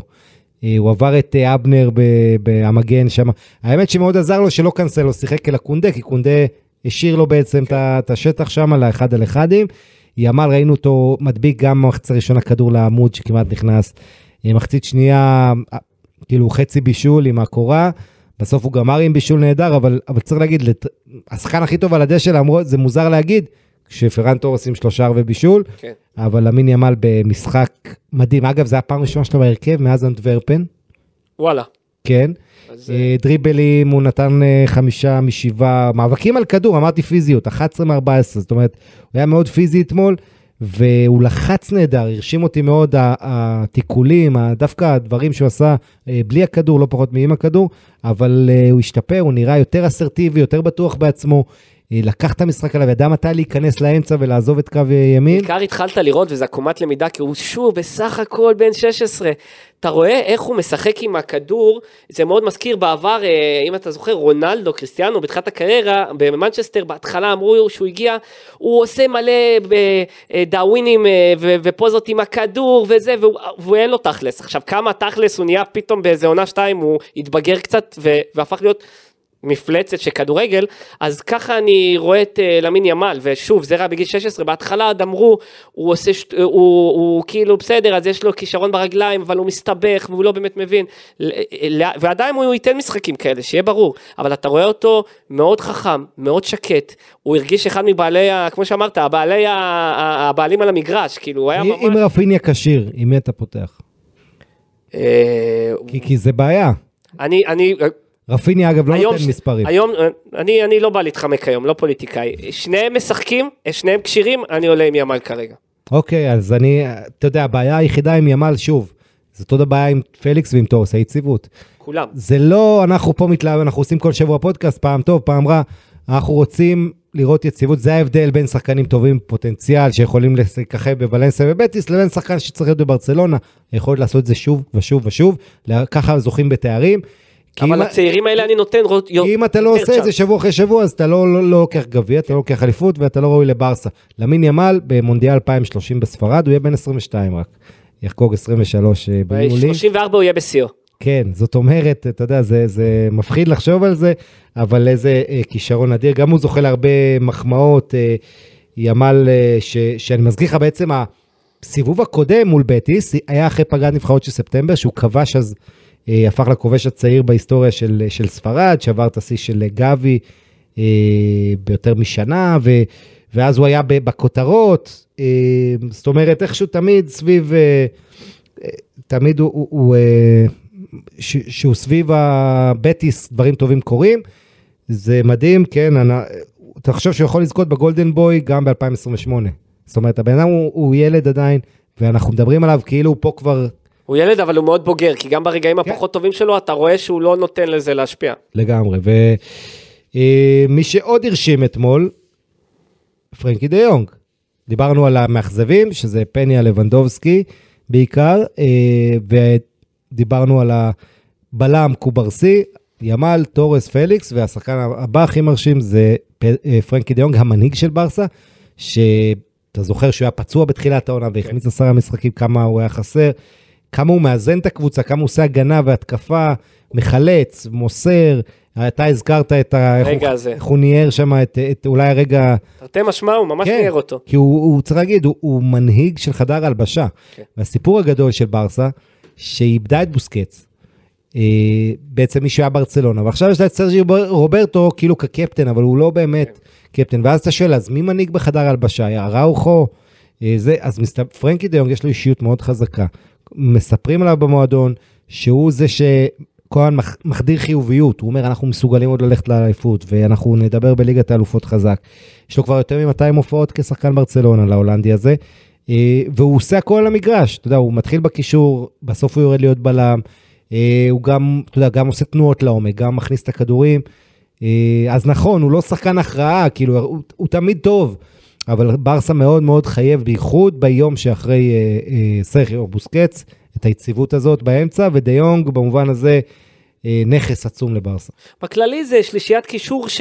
שהיא בסוף משחקת, ובלי פציעות והכל, שוב, הכל יחסי לבטיס, אבל יש להם פוטנציאל ענקי, זה שלישייה שאתה, אנחנו הרבה פעמים מנתחים ומדברים, סליחה, על הבעיות ועל מה יכול להיות שם, שזה לא מספיק התקפי, והוא צריך ללכת אחורה כדי לעזור לשני וכו' והכל, אבל עדיין מלא פוטנציאל, ושהם דוחפים עם שלישייה יותר טובה גם מקדימה, אז אתה כן פתאום מרגיש שיש לך, אתה יודע, לרוץ בחצי השני של המגרש ההתקפי, הרבה יותר טוב, אבל דיונג הוא, הוא, הוא לגמרי, אם אנחנו מדברים על ששם המשחק העונה של ברצלונה, השם האמצעי שלה זה יציבות, לא, לא אצלו, באמת שלא אצלו. אני... ותשמע, אני אגיד לך, הוא, הוא באמת uh, המנוע, והתיקול שלו מחצית ראשונה כל כך יפה, כל כך נקי, אלגנטי כזה, הוא, הוא קרויפיאני, אתה יודע, יש את החיבור הזה של ברסה והולנד, זה עוד הסימנים האחרונים שמזכירים את ברסה הקלאסית. גם ה... אחד המבוגרים בקבוצה, שזה מה שמצחיק, גם כן. בגיל כאילו ובוותק, ובמה שהוא הספיק לצבור, הוא חגג הרי עכשיו את המשחק ה-מאתיים שלו, נכון, ב... נכון. בקבוצה, כאילו, והוא לא הגיע הרגע מהנוער. אגב, אם נגעת בזה, מי השחקן אה, עם אחר בדקות בברסה? אתה יודע? אה, אה, גונדואן הייתי אומר? גונדואן. אתה צודק, אבל כמה יש לו דקות יותר ממקום שני? שלוש מאות וארבע. הוא באיפר, אלפיים שלוש מאות שישים וארבע דקות. כן, הוא נתחן. אחריו קונדה אלפיים ושישים, זאת אומרת, הוא שלוש מאות דקות, שזה שלושה ומשהו משחקים יותר, כן, מהבאים אחריו, קונדה ואז לבנדובסקי, בלדה כבר פרוד מ-אלפיים דקות. ובגלל זה, אולי אחרי זה קצת נגד, בגלל זה שעוד דיבורים על קשרים ודברים, שאפשר לבוא ולתת, ובמשפט אחד, כתבתי לעצמי את זה גם, אחרי המשחק בגביה, סרג'י רוברטו אמנם קצת חזר לראות טוב, ותמיד אני שמח, הוא דיבר על זה שהוא ישמח לעשות עוד עונה, ובאהבה שלו וסמל, וכל הדברים שבאמת, המוטו שלנו זה יותר ממועדון, אז בהקשר הזה, שישאירו אותו עוד עונה, אבל תעשו לי טובה, כי ראו את ההבדל הזה בגביע. אתם רוצים, צ'אבי, אתה רוצה לשחק איתו בקישור, ברביעיית קישור שעדיין תשתמש בה לפעמים? אחלה. די עם המגן ימני. לא לשים אותו מגן, זה לא עובד. זה מוציא, זה לא, הוא לא, לא טוב לו שם, גם אם הוא שיחק פעם הרבה כבלית ברירה, זה היה נורא בגביה, נורא במשחק, במחצית. על מי אתה מדבר? על סרג'י רוברטו. די, אולי קישור, אם אתה יודע. כן, אל תשכח שהוא ניצח את אלמריה, עם הכבש צמד. הוא היה בקישור, ברביעיית קישור, נכון? זה מה שאני אומר, אם אתה עולה איתו, בקישור. נכון. זה במשפט עליו. אני איתך, אני זורם. עכשיו... אגב, צ'אבי אומר, אני מקווה שזה הקליק שחיפשנו אחרי המשחק, הוא אומר שזה צעד קדימה, התבאס כמובן ש... שהפער מריאל לא, לא צומק, אבל... אנחנו מאוד בקרוב נבין... כן, ופדרי, הנה נתון, בישול, השעה הראשון אתמול, כן. שהגיע אליו במקרה והוא השאיר לפרן טורס, זה בישול ראשון שלו מאז ארבעה עשר במאי, לבלדה נגד אספניול במשחק אליפות, הוא בישל פעם, שזה מדהים.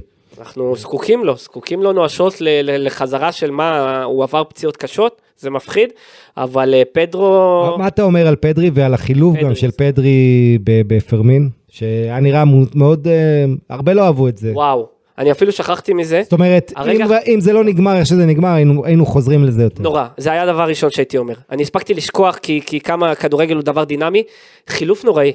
עם החילופים לבנדובסקי היה מעולה, חילופים אחרים שגם אפשר להגיד שאתה יודע, גם פליקס, אם כבר אתה מעלה אותו, זה היה אולי, זה היה כמעט מאוחר מדי, אבל עדיף מאוחר מאף פעם לא, כי בסוף התוצאה הייתה טובה, אבל uh, חילוף מזעזע של פדרי, אז uh, אל תספרו לי שעוד צריך אבל... להחזיר אותו לאט לאט, זה כבר לא. מספר שלישי רצוף. לא, זה לא העניין, זה לא העניין, העניין הוא מה שאמרתי קודם, ושאני עוד מעט אגיע אליו, זה המשחק הבא, שזה רק שלושה ימים, משחק הכי קשה שאפשר קיבלתם בגביע. אז אתה מוותר על האליפות? אם אתה מוריד אותו דקה שישים ושתיים שתיים? מה זה אתה מוותר? אפילו לא דקה שבעים וחמש שמונים, אני אומר זה... לא, תראה, אתה עושה... כדי לרענן בכל מקרה. תראה, אתה עושה את השיקולים, העניין הוא כזה, גם אם החילוף הזה הוא נכון, הוא פוליטית לא נכון, כי העובדה היא ש... אתה יודע שאתה עושה חילוף כזה, שמונים תשעים אחוז מועדי ברצלונה לא אהבו את החילוף הזה. בלשון המעטה. ומקצועית, גם להוציא את פדרי, אה, זה לא זה, לא זה אבל, אבל מצד שני אנחנו כולם אומרים, פרמין צריך לשחק. אז גונדואל למשל, עם הדקות אתה אומר, ויש לו תמיד בכל משחק פתאום את הפרשלה הזאת, שהוא מאבד כדור באמצע המגרש, כאילו... אני מסכים איתך עכשיו, אתה יודע, ברסה, מחצית ראשונה, היו לה שלושה איומים, רק אחד למסגרת, השער הזה שמול שער הקרה, אתה יודע, בסוף היא גומרת את המשחק, אנחנו מעללים אותה, עדיין אני צריך להשתכנע, לראות את ה... אתה יודע, כמה משחקים רצוף את המכונה הזו. ברור, כובשת, ברור. היא קרטעת לגמרי. אגב, ברסה אתמול עם אחד עשר איומים, ארבע למסגרת. כן. בטיס באתה יותר גם לשער וגם אה, אה, למסגרת, אז רק נגיד את העניין הזה. כמובן שהעובדה שהייתה בפיגור, הייתה צריכה לחזור, זה קצת עזר לה, אבל כן. בסוף אה, זה היה משחק שיכול גם להיגמר אחרת, כמו שהזכרנו פה, אז לא צריך להיסחף, אבל אנחנו אוהבים להיסחף, כי אחרת... אין לנו להיסחף קצת. בדיוק. לבריאות, אלי. מה עוד? אנחנו, עוד משהו, עוד מי שאתה רוצה לדבר עליו? על קונדה, ראוכו. בגביע, אבל אז זה חזר, בגביע פתאום, על בלדה אני אגיד. קונדה אין לי יותר מדי, אני חייב לציין הפעם. בלדה, דיברתי על זה בפודקאסט הקודם, שהוא אולי האכזבה הכי גדולה. וגם הוא נורא צעיר, מצד שני שכבר עולים גילי שש עשרה, אתה אומר, אתה מצפה ממנו כבר להוביל, ודיברתי על זה ש... שהוא לא בכושר מרגיש שכבר אין שם אף מגן לשים, הוא, לא... הוא נראה רע מאוד, אין לו ביטחון, ופתאום היה לו במחצית השנייה, וגם זה מול קבוצה בליגה השלישית, פתאום הוא עשה מהלך מדהים בשער שלו, בגביע מול סלמנקה, וגם פתאום ראית קצת יותר ביטחון, אבל שום מהלך לא הולך לו, ואתה רואה אותו ראש בקיר, בפינה, הוא תמיד נדחק, אין לי סטטיסטיקה של זה, אבל אני... עונה שעברה הוא היה שישה בישולים, המגן... עכשיו יש לו בישול, השנה יש לו אולי, נכון, בישול אחד, ואתה רואה שאף כדור, אין לו אפילו קרוב ליד, אין כתובת, והוא פשוט, אתה לא מרוויח אותו בהגנה, שאף פעם הוא לא היה איזה מגן גדול בהגנה, וזה לא הטיקט שלו, וגם בהתקפה הוא לא נראה טוב, כואב לי עליו מאוד, אני, זה שחקן גם בית שאני עוד מאמין בו וצעיר, וחד משמעית לא לדבר בכלל על למכור, אין לנו את הפריבילגיה הזאת, אבל... זה לא יכול להימשך. אולי חסר לו קצת ג'ורדי אלבה שם, אני לא יודע, אבל, אבל תראה, זה מאוד טבעי שאחרי עונה כזאת, בסוף כל הקבוצה יורדת, וזה גם משפיע עליו, ואין לו את היציבות שהייתה עונה שעברה, שמאוד עזרה לו, וזה שההגנה של ברסה עונה שעברה הייתה, אתה יודע, אדירה, וחיבה יריבות גם יותר לצאת, ויותר להיחשף, כי הם לא כבשו, אז הדברים האלה עזרו, וכמו שאמרנו באחד הפודקאסטים של ברסה פה, אין שחקן בברסה כמעט שעשה התקדמות העונה. אי אפשר להצביע על אחד. העונה שעברה דיברנו על כולם, דברים טובים, כמעט כולם, והעונה הזו באמת... בגלל זה מפחיד שהניצחון הזה, זה איך אומרים, יהיה צעד אחד קדימה, ואז זה שתיים אחורה. נכון, ואנחנו נתקדם, יש לי פה... פרמין, יש לנו מה להגיד? לא ממש. לא, לא. אבל הוא יפתח... טוב, נדגיע למשחקים הבאים. איכשהו הוא נעלם גם, כאילו, מבחינת שקשה לתת לו דקות, כי יותר מריצים את הקישור, בטח אם זה בשלישייה, אבל אני מאוד אוהב את ה... גם הוא בן עשרים כבר, קשה לקרוא לו ילד, אבל אני מאוד מאוד אוהב אותו. שים לב למעברון הבא. תן לי את זה. המלפפוניאדה. כן, זה אני מקדיש לאורי רייך, שאוהב את השטויות האלה, אני פחות. זאת אומרת, אני אוהב לדבר, אבל כשזה רלוונטי, לא... כן, יש מהם... בברסה זורקים אלף שמות. קטנה מאוד. וזה טוב, אז בואו נדבר על השמות שעלו השבוע בהקשר של ברסה, זה בקישור. היה דיבור קצת על אנדרסון שעזב... הוא רצה, הסוכן ניסה לדחוף אותו, כי הוא ברח מסעודיה, ואיך אמרנו בלשון המעטה, תודה אבל לא תודה, והוא הלך לאייקס. יפה. קלווין פיליפס, ש... לא מצא את מקומו במנצ'סטר סיטי, אתה רוצה אותו? אני רק אומר, הוא לא רואה שם מגרש ולא מקבל דקות, הוא רוצה איזשהו יעד אחר, אני גם לא יודעת כמה זה נורא רציני, בניגוד לאנדרסון שבאמת באו עם הצעה, לא, אני גם לא רואה את זה ריאלי, אנחנו לא צריכים אותו. בוא נגיד ככה, אם אתה מנג'ר של ברצלונה, ויש לך, מה... מה אתה חושב להביא לקבוצה עכשיו בשבועיים האלה?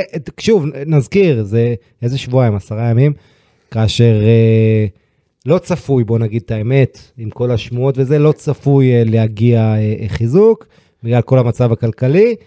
אה, אתה, אתה, אתה מרים לי להנחתה על אחד, כי, כי הדיווחים הם כן חזקים, ודיברנו על זה גם שבוע שעבר, כן. על, על, על ברגוואל, שמפורסם בכ, בכלי התקשורת, גם בספרד וגם בשוודיה, שהם כן צפויים לקבל את ההצעה האחרונה שברצלונה הציעה סביב, עשרה מיליון, שמונה, תשעה, הם כנראה ייפגשו כן לקראת הסעיף שחרור, שהם שמו טאג של חמישה עשר מיליון אירו, ואפילו מדברים על זה שרוצים להודיע על סיכום סופי בימים הקרובים, כי הוא נורא נורא רוצה להגיע ולוחץ, והם לא ימנעו ממנו את המעבר הענקי הזה, למרות שיש יש גם דיבור בבילד שביירן הציע, לא משנה, אבל... ביירן, יונייטד, הסוכן שלו עושה עבודה טובה. כנראה סיכוי, סיכוי גדול, ואני מקווה שהוא כן יגיע, ואם הוא מגיע זה לא עכשיו בינואר, צריך לציין, זה יהיה בקיץ, זה יהיה ב- ביוני, להכנה לקראת העונה הבאה, אבל אני כן חושב שהוא שחקן... גם בן שבע עשרה, אתה יודע, אני... הוא שחקן חכם, הוא שחקן אה, אינטליגנטי מאוד במשחק שלו, אה, טוב, יכול לשחק כקשר אחורי, למרות שהוא ישחק את זה פחות. ישר לקבוצה הבחירה?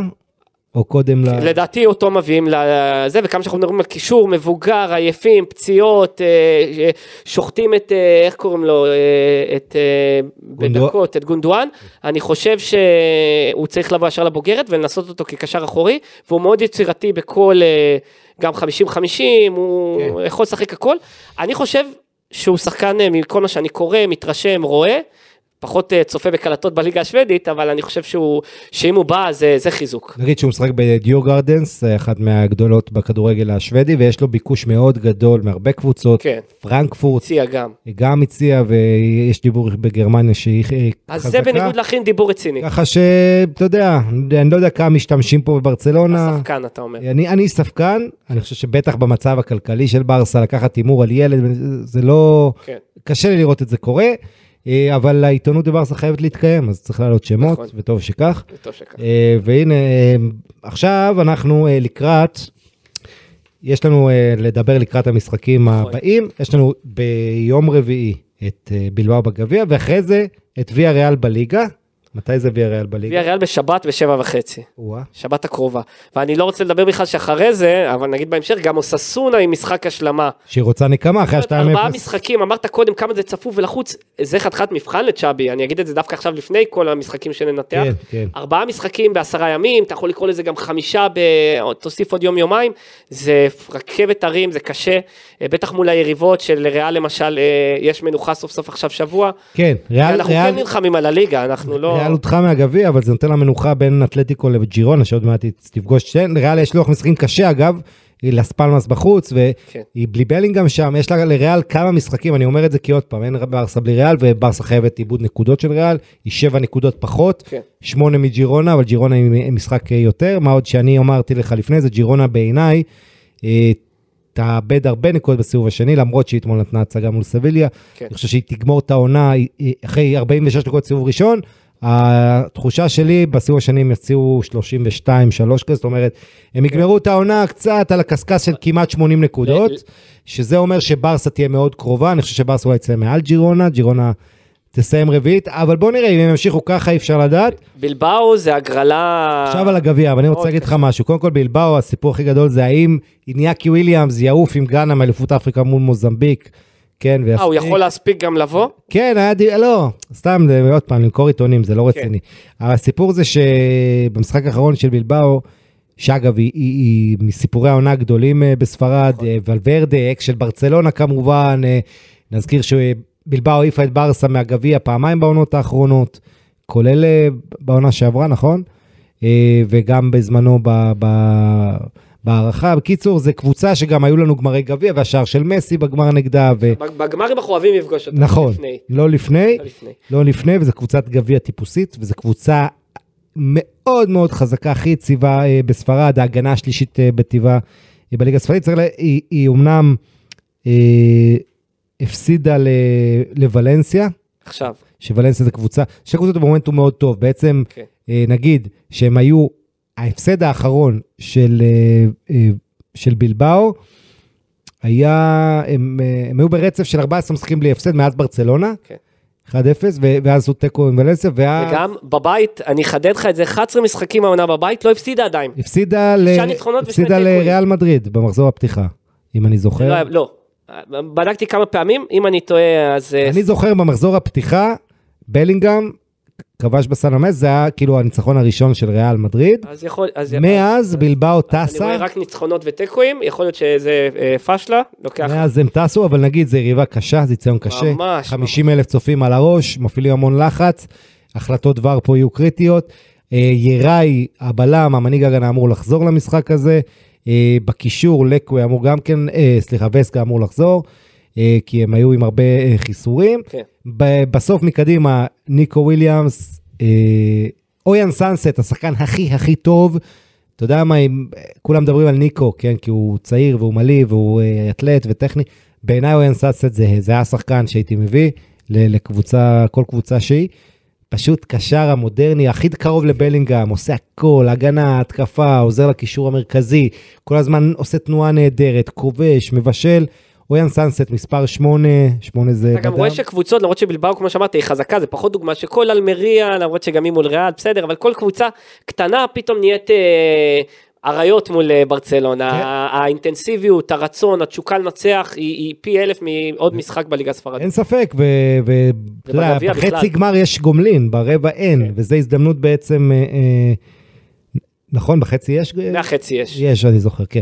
אבל ברבע אין, וזו הזדמנות אה, אה, לבלבאו פה בבית, אני רואה פה משחק שהולך להערכה. מה, אה, מה אימור? כי אנחנו... ברסה תעבור אה, בהערכה. אני, אני איתך. יאללה. אה, ומי, מי, עזבו, לא ניכנס לכובשים, אבל... אה, תשמע, מאוד אה, מעניין, ו, וווינר, אה, אנחנו הולכים אז על איקס ב-תשעים דקות, למרות שזה באמת המשולש, הכל, כל תוצאה הגיונית. הכל. ובוא נדבר על ויה ריאל ויה ריאל בליגה, כן. שמה, ויה ריאל מאז שהגיע מרסלינו נראים יותר טוב, יש שיפור משמעותי בקבוצה הזו, זה בניגוד לה, הם החליפו שני מאמנים, פתחו את העונה עם קיקסטיין, אחרי זה הגיע פצ'טה, לא עבד, עכשיו ויה ריאל ועוד... כן, הנתונים אבל כן, היא קודם כל הפסידה... צריך להגיד, זה משחק בית, זאת אומרת זה במונג'וויק, למרות אתה יודע, זה לא הקמפלון. לא, אז, אז, אז, אז בוא נס... אני אסתכל על זה, הרמת לי להנחתה מהצד השני, לא ויה ריאל, לא ברצלונה כביכול במרכאות בית, אלא ויה ריאל במשחקי חוץ. קודם כל, היא הפסידה שתי נקודות בשבת, ממש ברגע האחרון, דקה תשעים ואחת למיורקה, נגמר אחת אחת, שעד שהיא חשבה שסוף סוף השיגה נקודות. מקום ארבע עשרה בליגה, רק עשרים נקודות בלבד העונה, זה פר, פחות או יותר נקודה למשחק מן הסתם. ההגנה השנייה הכי גרועה בליגה אחרי אלמריה, עם ארבעים ושתיים ספיגות, שזה מזעזע. אה, וואי, עברה את גרנדה שצחק היום. כן, בדיוק, בשער, קבוצת חוץ נוראית. עם ניצחון אחד בלבד העונה בליגה בחוץ, וזה היה שלוש שתיים מול גרנדה, זה היה הניצחון היחידי שלה בחוץ. היא יפה גם בגביה, עכשיו מול סלמנקה, שפגשה אחרי זה אותנו, הניצחון האחרון שלה בכל המסגרות, כל המסגרות, כי היה גם את הגביה, היה לפני חודש כבר מול סלטה שלוש שתיים בבית, אז אתה רואה שאנחנו צריכים לנצח. הסיפור הגדול זה העומס של ברסה, יש לה, כמו שאמרנו, בגלל הסופר קופה, אז היא צריכה להשלים את המשחק מול אוססונה, זה יקרה ארבעה ימים אחרי ויאריאל, ואז יהיה לה את אלבס, ואז קיצר, ברסה בתקופה מאוד עמוסה, בייחוד אם היא תעבור גם את בלבאו. ואיזה משחק היה בסיבוב הראשון, ארבע שלוש. כן, וואו. היה כיף, אחד מהטובים. כן, חבל הזמן, נכון, נכון, נכון. הועד הממוצע, כן. הייתי אז, יו, הייתי במינכן.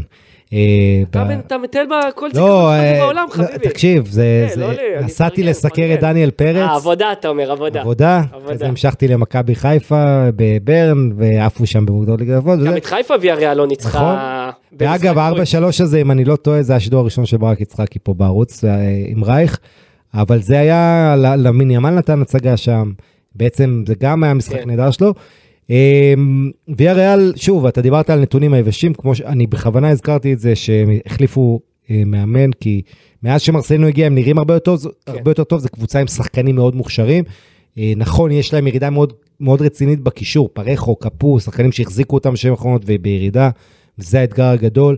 הוא מתקשה לבטא את זה בתוצאות. עדיין עם ג'רד מורנו מקדימה. שאוהב אותנו מאוד. שהוא אוהב אתכם, והוא לא רק אוהב אתכם, הוא עדיין חלוץ אדיר, והוא בין הספרדים רק שניים כבשו יותר ממנו העונה. אז זה, אתה יודע, ואיך שברסה נראית גם, וכל זה, זה לא טיול בפארק, ולא יהיה קל לברסה, מה יהיה שם, אתה יודע, אין מושג, כי זה גם תלוי מה יהיה מול בלבאו, מי יהיה קשיר וכל זה, אבל זה, בוא נגיד שברסה צריכה לנצח, ונקווה שהיא תיתן גם הצגה. אגב, נתון, ברסה, היה לה עשרים ואחד משחקים רצוף, שהיא ניצחה בהפרש של שער ולא יותר, או הפסידה או תיקו. נכון. שלושה מארבעת המשחקים האחרונים נצחת ביותר משער. נכון, אוססונה שתיים אפס. נכון, יוניוניסטס בגביה שלא ירשים אף אחד, ובטיס, כלומר, שזה גם כן בדקה תשעים שני גולים, בגלל תוספת הזמן, אבל זה הנתון היבש, אז ברסה קצת נותנת יותר כדורגל, ואתה יודע, עוד משהו לסיום? אנחנו עוד פעם אמרנו, אז בטיס זה היה יכול להיות מבחן, מצד אחד מבחן, מצד שהיא קצת משקר. בוא, בוא נראה, כמו שאמרנו, ארבעה משחקים בעשרה ימים סופר קריטיים על עונה שלמה, קיבלת פרומו. יפה, אז עד כאן פודקאסט ברצלונה, תודה רבה שי מרטינובסקי, כאן עמית לבנטל, מקווה שקצת עזרנו להנים את זמנכם, אתם איתנו בערוץ וואן, מוזמנים להזין לעוד פודקאסטים אצלנו, שיהיה לכם רק טוב.